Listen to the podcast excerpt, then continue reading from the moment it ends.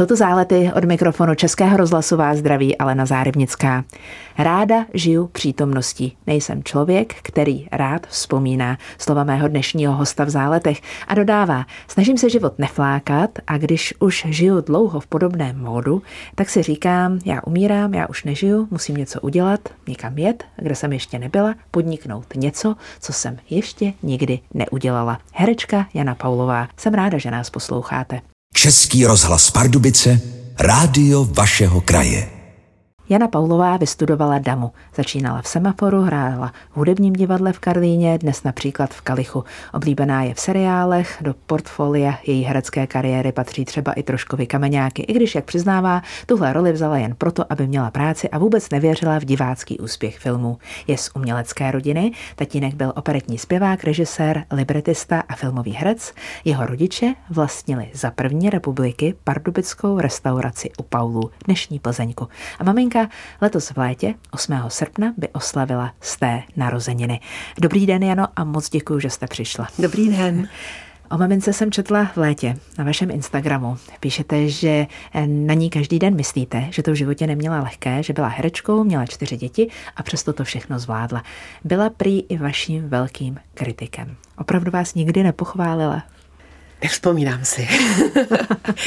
možná, že mě chválila. Ona, ona nebyla chválící typ, možná, že nás měla hodně, tak eh, měla pocit, že je lépe eh, nás jaksi udržovat pořád té nejistotě, aby jsme pořád se vyvíjeli a nikdy neustrnuli. Možná taky proto, že přišla o maminku velice mladá a neměla takový ten model z rodiny, takže vlastně u ní vše, veškerá výchova byl, byl, byl pokus omyl, tak to dělala velice tvůrčí tvůrčím způsobem, protože vlastně opravdu od 16 let byla sama, takže jako s dětma, s dětma to s náma uměla báječně, ale jakmile jsme šli dospívat, tak tam už trošičku jí to vy, vy, vyklouzávalo z rukou. Troufám si ale tvrdit, že vy své dcery Anešku a Adélu chválíte. Já chválím pořád. Já tak bývá, že, jo, že věci, které chceme v dětství, aby naše rodiče buď dělali nebo nedělali, tak z toho se snažíme buď uchránit nebo naopak to dát svým dětem. Takže já, i když v sobě máme všechny ty maminky, nebo všichni máme ty své maminky v sobě a možná vlastně ta naše první signální nás posílá, aby jsme dělali to, co nás ty maminky, čím nás buď trápili nebo i někdy těšili, tak my vlastně naštěstí máme tu svou hlavu a používáme vlastní eh, inteligenci k tomu, abychom jaksi vyvarovali se těch věcí, které nás fakt raňovaly. Hmm. Takže já to, já se snažila vždycky ty děti tak jako ustát tu svoji první reakci a pak, pak to otočit v nějaký pozitivum, protože si myslím, že sebevědomí je prostě pro člověka strašně důležitý pro celý život a že když v dětství ho nemá, když v dětství mu ho berou, takže vlastně nikdy v životě už ho pořádně nezískám. Eh, zůstanu ještě jednou otázkou u maminky. Prý vám nechtěla jít ani na svatbu. Maminka si pro mě představovala někoho jiného. Nikoli Milana Svobodu. Nikoli, nikoli Milana Svobodu, který v té době, když jsme spolu začali chodit, byl takový hubený muzikant s dlouhýma vlasama.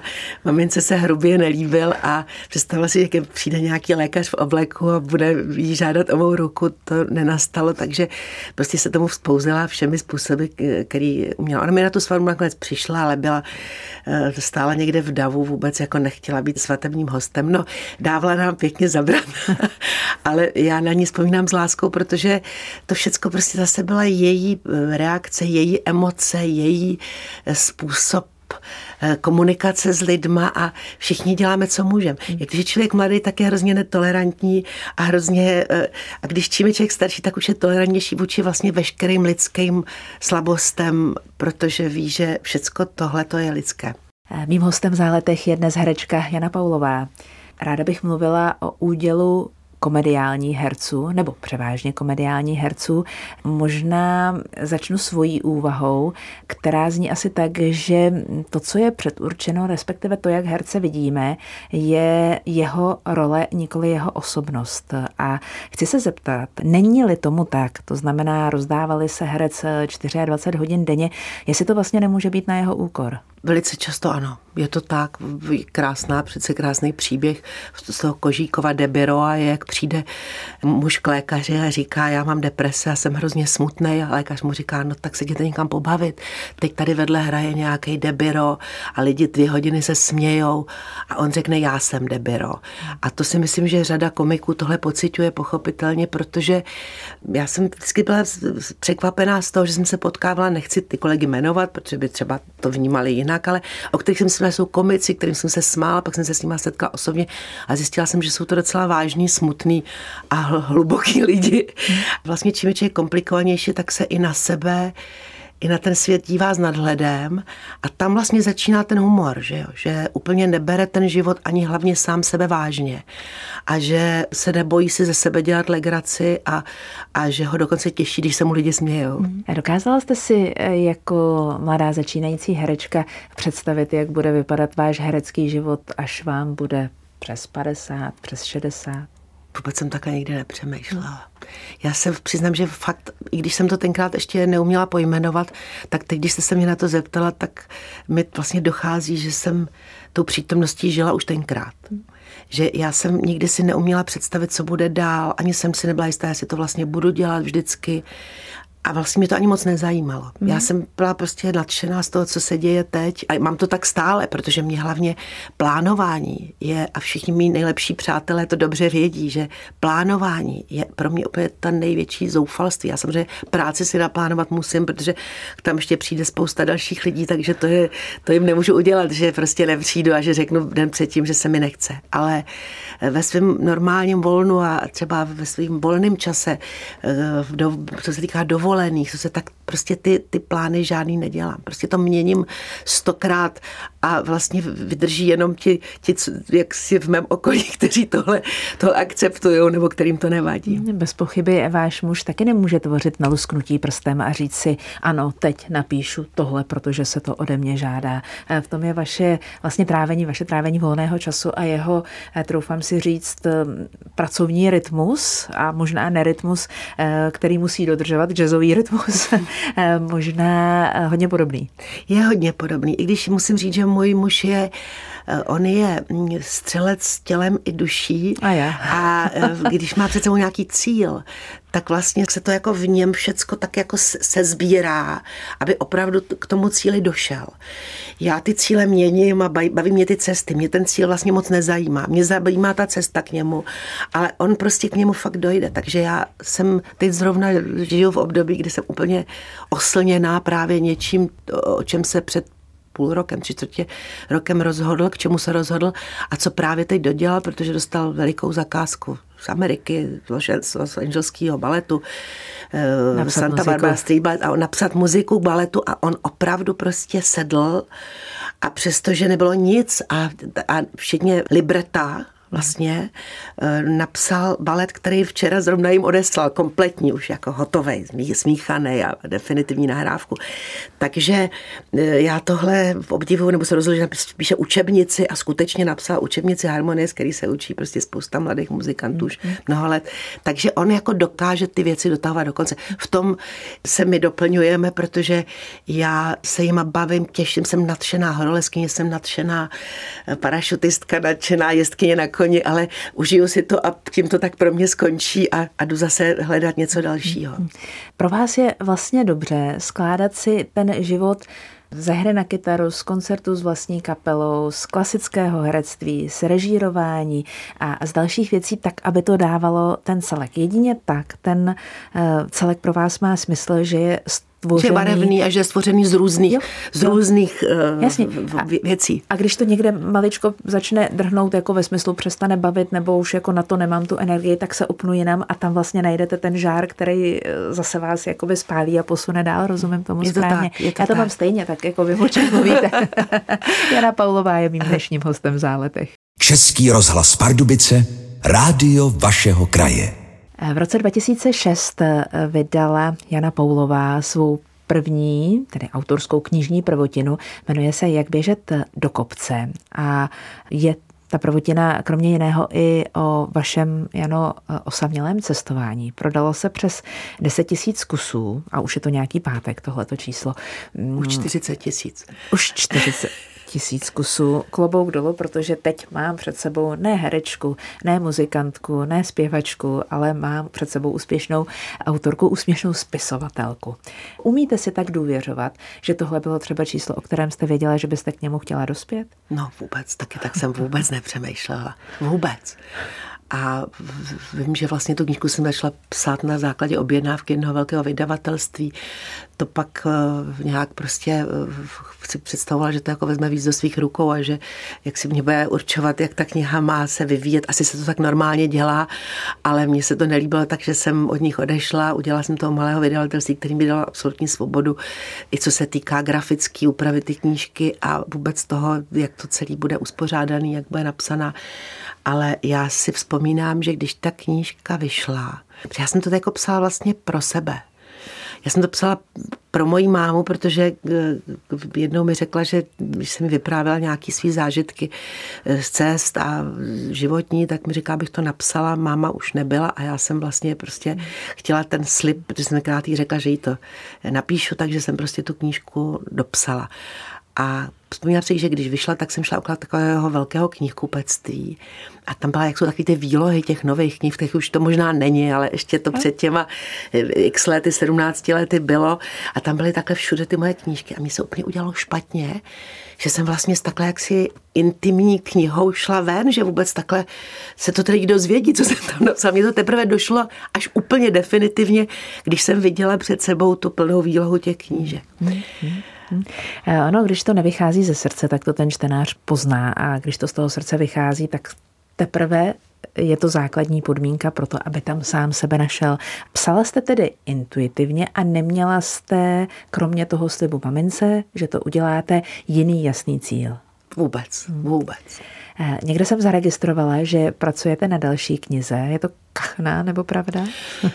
Já jsem na základě zase další takové objednávky, eh, také ještě většího nakladatelství, jsem dostala, napsala jsem jim takové jako, což se jim asi líbilo, takže asi ten, jak si ten námět se jim líbil, námět jsem jim rozepsala docela jako bohatě, jenomže pak eh, vlastně přišel covid a já jsem najednou úplně byla tak demotivovaná, že místo toho, abych ten čas využila, že vlastně jsem ho měla a že jsem mohla sedět od rána do večera u psaní, tak najednou mě to všechno přišlo tak zbytečně, tak jako pitomý proti tomu, co se děje, že, jsem vlastně neudělala vůbec nic. Že jsem ten tak jako žila v tom rodinném kruhu, chodila jsem do lesa, kam jedině jsem mohla a byla jsem pohromadě s rodinkou a hráli jsme hry a místo, abych psala knížku a když covid skončil, tak e, za prvé z praktických důvodů jsme potřebovali se se vydělat nějaký peníze, tak jsem vzala kde co, takže jsem začala točit, pracovat a už vlastně jsem od té doby na to neměla časy k tomu sednout. Tak to zůstalo ve vzduchu a uvidím, jestli zase nastane chvíle, že se e, že v tom budu pokračovat, nebo se k tomu vrátit. Za čtenáře a za sebe říkám, že bychom byli rádi, aby se tak stalo, ale rozumím, že to zase musí výjít zevnitř, že potřebujete ten svůj vnitřní impuls a že to nikdo nenaprogramuje. Eh, možná v té souvislosti zastavit se u stánku z buřty. Eh, co přesně to znamená a kdy jste se naposledy u stánku z buřty zastavila? Mně přišlo, že všichni běžíme takový nějaký, takový jako, jak se dostaneme do svých profesí. A vlastně v uvozovkách jsme v nich úspěšní, protože co to je úspěch, to se nedá měřit ničím. Prostě vydělá, vyděláváme si jimi na živobytí, takhle bych to pojmenovala, co, což už samo o sobě je úspěch tak eh, se najednou dostaneme právě do takového pelotonu, který prostě běží a běží a běží a běží a vy z ní vlastně nemůžete vystoupit. Už jenom mít dítě je prostě takový jako vystoupení z toho vlaku nebo z toho pelotonu, už to je jako problém. A když se vlastně člověk dobro, dobrovolně rozhodne, že prostě tam je ten stánek z buřty a že si tam prostě stoupne a bude v klidu jíst z toho buřta a koukme si koukat, jak všichni ty lidi běží a někam se ženou a vy jenom stojíte a říkáte si, ježiš, to je krásný tady takhle stát a jenom se tak dívat, jak všichni běžejí. Mně to prostě, tahle ta představa je samozřejmě analogie na můj, na to, co já jsem dělala léta, jak jsem um, na, na mít žádosti, na mý ambice a na to, že člověk prostě, začalo to ve chvíli, kdy jsem se přestěhovala do lesa, to bylo moje vlastně první zastavení uznáku buřty, protože najednou jsem si říkala, co je to všechno proti té velebné přírodě, který jsem najednou byla svědkem, jak se to všechno, ta příroda se děje sama, aniž by věděla o tom, co se v showbiznise děje. A bylo jí to, jí to úplně opravdu jedno. Já vím, že se mluvím teď naivně, ale prostě v těch 30 letech, kdy jsem se tam přestěhovala, to pro mě fakt bylo překvapení, že prostě najednou dokážu takhle úplně od té profese se vzdálit. Pak to bylo v další chvíli, kdy jsem se asi na čtyři roky rozhodla, že nebudu herečka a že opravdu důsledně tu profesi dělat nebudu, i když mě nabízely krásné věci, protože prostě jsem cítila nějaký v té chvíli vyhoření a, a prostě jsem si myslela, že už to nebudu dělat nikdy. Opravdu, opravdu jsem si to myslela. A teď vlastně, když jsem se potom vrátila k té profesi, tak ale už jsem nikdy do ní jako nevstoupila takovým tím způsobem jako dřív, jako nečekala jsem na nějaký nabídky, nebo zjistila jsem, že se o tu práci třeba musím i postarat sama. Měla jsem obrovskou kliku, že vzniklo divadlo Kalich a že Michal Kocourek, šéf toho divadla, mě dal tu neuvěřitelnou možnost, že tam můžu hrát vlastně věci, které si sama vyberu s lidma, který si sama k sobě pozvu. Takže tam jsme takhle udělali 13 komedí za těch těch 22 let, když se tam, já, to jsou tisíce repríz, co jsme odehráli a mě to samozřejmě dalo tu svobodu, ale tím, že jsem vlastně nemusela s nikým, nikomu konkurovat, s někým, s někoho předbíhat v tom pelotonu, s někomu stačit, tak vlastně mám pocit, že i když tu profesi teď dělám, že pořád jsem už u toho stánku z buřty. Hm. ano, a je to, je to nakonec velmi příjemný pocit, protože dávkování si toho, co jsme jako mladé třeba nedokázali, tak od určitého věku ano, už si to i musíme, i chceme dávkovat, tak když se to povede, tak nám to teprve dává tu svobodu, kterou chceme. Je to tak. Mým hostem v záletech je herečka Jana Paulová. Už jsme to malinko zmínili. Váš muž um, nedávno dokončil hudbu k celovečernímu baletu, eh, který se bude hrát v Kalifornii. Ale zaregistrovala jsem, tuším, že na sociálních sítích, že obě premiéry by měl taky dirigovat. Ano, ano. Oni se dokonce, protože ten street ballet v Santa Barbaře má 30 let výročí a oni chtějí eh, udělat slavnostní dvě premiéry a udělají to představení s živým orchestrem. To je obrovský sály pro 15 lidí jsou tam, takže to je jako opravdu veliký baráky to jsou. A pozvali Milana, aby to dirigoval, takže je to fakt krásná nabídka. Já mu to šíleně přeju, protože my nežijeme v zemi, kde ta hudba, takováhle hudba je jaksi pop, pop, pop music, které je, je prostě žijeme v zemi, kde máme jiné idoly, ale musím říct, že můj muž prostě jakmile přejede hranice téhle země, tak je velmi úspěšný. Že jsem párkrát s ním byla, absolvovala koncerty pod Florencie, po, po Španělsko, po Mexiko, po Ameriku a e, viděla jsem ten obrovský úspěch, jaký, ten, jako, jak, jaký ta jeho hudba má. Tak mě to vždycky strašně za něj těší, protože bych mu to přála, aby to vlastně bylo i tak tady. Rozumím, pojedete s ním? To je jasný, to, to je jasný. Nade všechno jasné. A kdy se ty premiéry chystají, kdy budou? E, příští říjen, bude to od října za rok, to jsou vždycky projekty, které se chystají dlouhou Rozumím. dobu. Já jsem už tam jednou na jedné premiéře e, jeho baletu byla, protože on napsal kdysi pro Národní divadlo balet Mauglí, nebo vlastně kniha džunglí, která se v Americe měla asi pět uvedení v různých baletních souborech a já jsem právě byla jednou v New Jersey na premiéře a pak jsem byla tady v té Santa Barbaře právě a taky jsem byla hrozně na něj pišná, protože když ty dámy o přestávce tak jako pana autora tam, tam, tam zdravili a tak obdivně mu dělali, jak si mu ho chválili, tak jsem, tak jsem měla za něj prostě velkou radost. No, rozumím, rozumím. Když napíše nějaký motiv, dávám ho třeba poslechnout? To není zapotřebí, protože on má v přízemí studio, já v patře nad ním vařím, takže já slyším opravdu i to, jak ta hudba, každý motiv vzniká. Mm-hmm. Já slyším úplně všechno, já tu hudbu znám a pak si to pořád zpívám, což je strašný, protože to se mi to zní pořád v uších. Jestli si něco zabroukáte, protože to už ten den slyšíte po XT a kdyby teď eh, vám naskočil nějaký motiv, který eh, u něj tedy v jeho tvůrčím prostoru a u vás z kuchyně zněl v poslední době často dokola. Já bych vám ráda zaspívala, já tak chraptím, že to, co bych teď vyluzovala, že by to divákům by mohli nabourat, jestli to poslouchají v autě. tak tak, tak se to necháme někdy na příště, až bude váš hlas v dobré kondici. Úplně tomu rozumím. Jana Pavlová je mým dnešním hostem v záletech. Český rozhlas Pardubice, rádio vašeho kraje. Mým hostem v záletech je dnes Jana Paulová, jsme zvyklí říkat herečka, ale mohli bychom směle dodat i režisérka. Vy jste první svoji úlohu, režijní úlohu, tedy eh, vytvořit režii, převzala po Petru Kracikovi, jestli si to ano, dobře pamatuju ano, ano. a dobře jsem to četla. Ano. Když on odcházel do divadla v Českém Těšíně, eh, tak jste po něm režírovala Lady, Lady Oscar. Oscar. Mm-hmm. Mm-hmm. A když na to teď s tím odstupem, ono Připomeňte mi rok, ten jsem se nepoznamenala. No, to, to, no, to, tak plus minus, ne, tak plus třeba čtyři minus. roky zpátky, pět let zpátky. Jasně, ale tak už to teď má mm. jistý odstup. Ehm, asi těžký moment, zároveň závazek a zároveň vlastně hlavní role vaše. Ano, ano, ano. No, pekelná kombinace. Pekelná kombinace, pekelná kombinace, ale prostě to tak vzniklo a najednou mě z toho vlastně přišlo takový jako logický vyústění to takhle vyřešit, tu situaci. S Kusmo jsem se zeptala pár eh, kamarádů, především těch, kteří jsem teda chtěla, aby v tom se mnou hráli, eh, tak ty se tomu nedivili. Já jsem čekala, že aspoň na jedné z těch tváří uvidím nějaký údiv, nebo ty se zbláznila, nebo že mi úplně nikdo z nich to neudělal pak výtvarnice Samiha Malech, kterou mám moc ráda, která tam na tom se mnou spolupracovala, tak ta, prostě když se mi to řekla, tak to úplně nadšeně zakřičela, jo, no to je skvělý nápad, jdi do toho a já tě budu podporovat a tak. Takže vlastně to jsem to vyzkoušela. Musím říct, že jsem to přispěla velice pečlivě a velice jsem se na to připravovala. Potom eh, jsem na základě toho dostala nabídku do Olomouce, do Olomouce kde jsem dělala revizora a teď tam budu na podzim režírovat další představení. To jsem ano, si to mohla vybrat. Tenkrát revizora to mě dali jaksi, protože to vyhrálo nějakou diváckou soutěž, že si vyloženě diváci Olomouští přáli, aby se tam hrála komedie Revizor.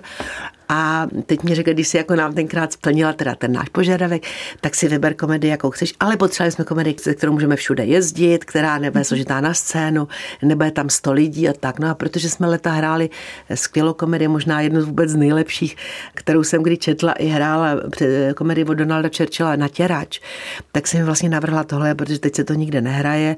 Mají tam na to skvělé představitele, především toho hlavního Romana Vencla, takže jsem si řekla, že vlastně to tohle, že si trošku, nebude to pro mě taková dřina, protože o té komedii vím opravdu všechno. Hmm. Eh, mě pobavila jedna statistika, kterou jste někde dala, totiž, že po pětisté repríze představení bez předsudků s Pavlem Zedníčkem jste v součtu strávila v posteli 41 dní a nocí před zraky 220 tisíc diváků. Neměla byste ještě nějakou takovou další statistiku, která by takhle krásně shrnula něco tak úžasného, jako je 500 repríz eh, konkrétního představení? Já moc statistik nej, nejsem, je jasný, že vás zrovna konkrétně to zaujalo. Mě to bylo moc. Ale mně to jako přišlo zajímavý, jak tak jedeme z těch zájezdů a nemáme co dělat a já nechci, když ten Pavel řídí, aby usnul, tak ho bavím různýma věcma, takže jsem si říkala, jednou jsem, jsem se snažila tohle spočítat do, a dobrali jsme se k takovému číslu, což je opravdu jako dnu a nocí. S někým strávit 41, to je opravdu jako, jako hodně. Jo? Je, je. Úplně tomu rozumím. Nikdy není pozdě. Eh, divadelní představení, které hrajete přes rok eh, s Václavem Vidrou, režíruje Pavel Kek a hudbu napsal váš muž? Eh, hudbu napsal můj muž, on vlastně dělá ke všem našim představením hudbu a Pavel Kek, ano, byl režisér. Jo, jo, jo, mm-hmm. jasně, ano, ano. Návrat po x letech do blízké spolupráce s Václavem Vidrou. Je to sázka, a teď obecně mluvím, ne, ne konkrétně o Václavovi, je to vždycky sázka na jistotu, je to něco, eh, kde si říkáte, to jsem zvědavá, jak s tím člověkem, kterého důvěrně znám, protože jsem s ním strávila na divadelních prknech eh, velkou část svého života nebo nějakou část svého života, a nebo je to něco, co byste vlastně jako byla zklamaná, kdyby nefungovalo? Možná je to všechno dohromady. No, ono to takhle úplně nebylo. Já jako ani vlastně takhle jsem to nevnímala. Já jsem eh, s Vaškem se sešla na jevišti třikrát. On teda se toho dobral, já si pamatovala jenom jedno setkání, ale eh, jedno bylo, když nám bylo asi 16, jsme na konzervatoři hráli nějaký, jako v rámci herectví něco, nějaký divadelní představení. Pak jsme spolu hráli v divadle K. Derenmata, manželství pana Mississippio to si pamatuju, že mě hodně bavilo. Akorát hrozilo to, že v téhle relativně vážné hře jsme se strašně často nějak jsme spolu nemohli bez jsme se furt smáli. Takže my jsme se jednou tak odbourali, že opravdu jsme nemohli skoro hrát dál a naštěstí ty lidi prostě se začali smát s náma, ale hrozilo, že se pokloníme a skončí přes že to nešlo vůbec. Znáte takový ty hysterický základy smíchu, který už potom vůbec nemůžete zvládnout. Už se vlastně uklidníte, hrajete chvilku dál, ale pak to zase znova vybublá a, a tak to bohužel mě se občas tohle to stane. A po třetí jsem našla hru Někdy není pozdě, která mě přišla strašně krásná, ale eh, vlastně napadl mě okamžitě Vašek, jenom jsem si říkala, jestli třeba nebudou diváci vlastně zklamaní, protože si budou myslet, že budou na nás dva, že uvidí jakou tu kameňákovskou řachandu a, a že vlastně to je hrozně jemná komedie s nádherným příběhem, velice překvapivým a velice nečekaným vývojem a koncem a e, jestli to třeba jako vůbec bude fungovat, jestli na to lidi budou chtít. A je to překvapivý, protože máme to pořád vyprodaný a, a lidi, samozřejmě vašich při na tak lidi se začnou už rovnou smát, ať řekne cokoliv ale e, pak hned nějak stichnou, protože on to hraje tak strašně krásně a něžně a všechny moje kamarádky mi říkají, Ježíš, ten Vidra je, ale ten je sexy a ten je tak pěkný. A prostě, protože on má vlastně, on byl nedoceněný, co by milovník, jo. To do takovéhle postavy ho jako nikdy neobsazovali a on to hraje tak neuvěřitelně krásně, mm-hmm. že mě vlastně všichni závidí, myslím, všechny ženy v publiku by chtěly, aby ty, ti jejich muži se na nich mm-hmm. takhle krásně dívali, jako na mě vaše v tom představení. Mým hostem v záletech je herečka Jana Paulová. Jsme vlastně teď v momentě, kdy za tři týdny bude premiéra Natěrače. Kromě Natěrače, kam ještě na vás zajít? No samozřejmě do divadla Kalich a vlastně my s divadlem Kalich jezdíme po celé republice, takže je možné, že přijedu zrovna do vašeho města. Ehm, to je skvělý a jinak stále hraju v ordinaci v Růžové zahradě a v seriálu Jedna rodina. Na to se moc těšíme, až se sami třeba před svátky zastavíme a dopřejeme si chvilku rozjímání a najdeme si prostor na to, abychom zašli do divadla. Na chvilku se zastavili u stánku z Buřty. Tradicí se stalo to, že eh, poslední otázku záletu klade umělá inteligence. Já jsem se zeptala umělé inteligence, jak by se jako rozhlasová moderátorka zeptala, respektive na co, herečky Jany Paulové, čím by uzavřela rozhovor. A umělá inteligence říká, na závěr bych se vás rád zeptal, ráda zeptala, zda byste mohla jmenovat jednu věc, která vás na herectví nejvíc baví a jednu věc, která vás na něm nejvíc štve. Mě na herectví nejvíc baví to setkávání s těmi diváky.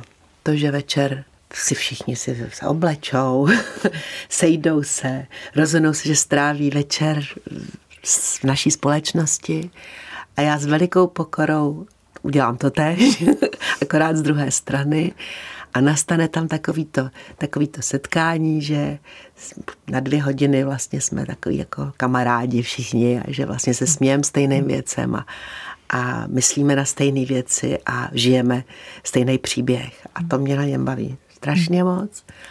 A co mě na něm baví nejmíň? Vlastně nevím. Já ani, ani nevím. Možná a to nebudu se rouhat, protože samozřejmě e, všechno děláme proto, aby jsme byli známí. a pak samozřejmě někdy člověku vadí jakoby nedostatek té anonymity, protože někdy chce být neviditelný, jsou okamžiky, chce být neviditelný. Ale to bych se rouhala, protože jsem ráda, když vlastně člověka znají a když mají lidi potřebu mu říkat hezké věci, tak to znamená, že ta profese prostě, že ji asi dělá dobře a že, že je zajímá a o tom ta profese prostě taky je. Jana Pavlová byla dnes se mnou v záletech. Jano, já moc krát děkuju za souznění, které tady u nás ve studiu nastalo, za to, že jste eh, zcela otevřeně odpovídala na moje otázky. Eh, moc držím palce, ať se vám ve všem daří, ať se daří vašemu muži. Užijte si za rok eh, premiéru a dejte vědět, jaké to nakonec ve výsledku bylo, jak jste si to užila, protože to je pro nás, myslím, pro všechny to nejpodstatnější, abychom se dokázali přimět ke snům, aby jsme v ty sny věřili, abychom je dokázali realizovat a ve výsledku, abychom z toho měli radost. Tak ano. moc krát děkuji. A když to budeme mít radost my, tak z toho budou mít radost i ti ostatní, totiž protože tohle to nosíme dál, to okolo sebe rozšiřujeme, tuhle energii. Alenko, já jsem moc taky ráda, že jsem vás zase po dlouhé době potkala. Nesmírně si vážím toho, co děláte vy. Děkuji vám. Nápodobně, nápodobně krásnou neděli přejeme vám všem.